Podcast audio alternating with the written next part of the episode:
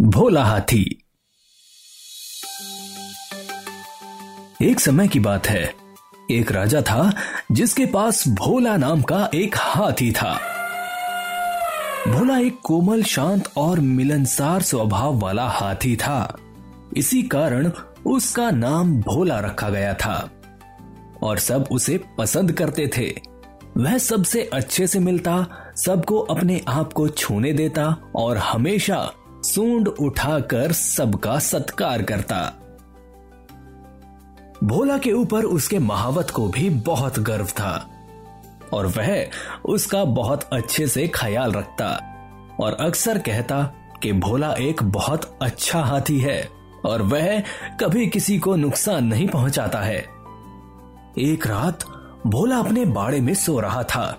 तभी उसके बाड़े के पास एक डाकुओं का गुट आकर रुका, जिनका मंसूबा नज़दीक की एक दुकान को लूटने का था।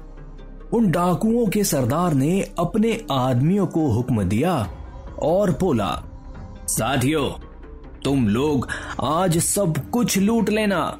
कोई भी दिखे उसे मार देना।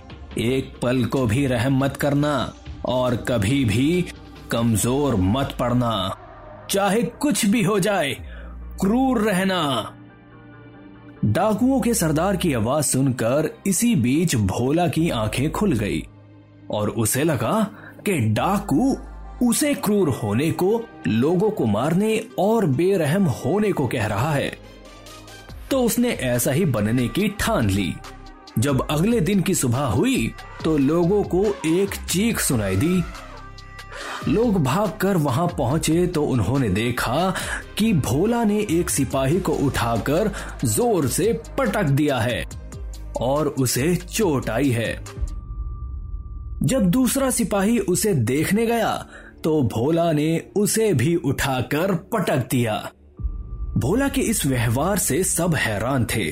कोई उसके पास जाता तो वह बहुत गुस्सा करता।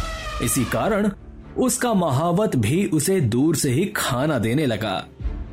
ऐसे ही कई दिन बीत गए, लेकिन भोला के व्यवहार में कोई बदलाव नहीं आया। तब राजा ने हाथियों के एक विद्वान को बुलाया और उन्हें भोला को देखने को कहा। विद्वान आए, उन्होंने भोला को देखा, पर उन्हें कोई समस्या नज़र नहीं आई। उन्होंने भोला को बहुत देर तक देखा और फिर कहा भोला के आसपास कभी किसी ने कोई बुरी बात की थी क्या?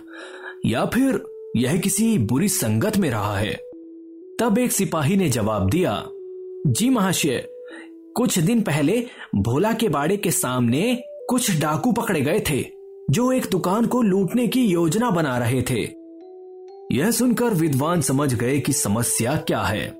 उन्होंने राजा से कहा, हो सकता है भोला ने डाकुओं की बात सुनी हो। इसलिए वह ऐसे बर्ताव कर रहा हो। अगर आप कुछ अच्छे पुरुषों को भेज, भोला के बाड़े के पास अच्छी अच्छी बातें करने के लिए कहेंगे तो उन्हें सुनकर शायद भोला फिर से अच्छा हाथी बन जाए। राजा ने ऐसा ही किया। भोला के बाड़े के पास आदमी भेजे गए और उन्होंने वहाँ बैठकर अच्छी अच्छी बातें की। जैसे सबको प्यार करना चाहिए। किसी को नुकसान नहीं पहुंचाना चाहिए और किसी को मारना नहीं चाहिए। भोला हाथी ने सबकी बात सुनी और वह दोबारा शांत हो गया और सबसे अच्छे से पेश आने लगा। तो इस कहानी से हमें क्या सीखने को मिलता है? अरे यही कि हमें बुरी संगत से बचना चाहिए और अच्छे लोगों की बातें माननी चाहिए।